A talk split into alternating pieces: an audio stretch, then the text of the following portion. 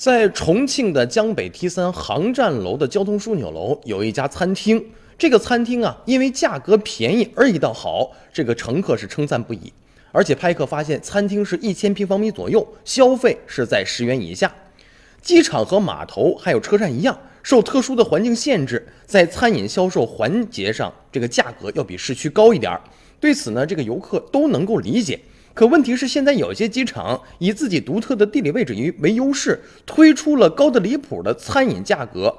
旅客想要填饱肚子，你就不得不接受机场餐厅宰你没商量。比如说吧，先前有一个机场，这一碗面条呢卖到多少钱？七八十元一碗。更离奇的是，一碗拉面还有卖到一百二十五块钱的，实在是让人无法接受。面对机场餐厅奇高无比的天价餐饮，旅客只能有两种办法：一是宁可挨饿坚持，也不想被宰；第二点呢，你就自备干粮，远离被宰。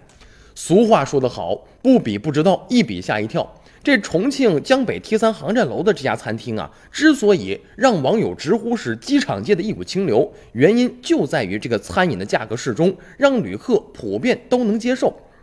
这家餐厅啊，不仅是花色品种齐全，而且味美价廉，既有豆花、重庆的麻辣烫，还有重庆的酸辣粉、火锅、米线、担担面，特地的各有各样的一个特色的食物，还有台式的卤肉饭、汉堡、鸡翅、手抓饼等等。所以说呢，最关键还是价格的问题，人均消费只要十元左右，这可真是全国最便宜的机场了。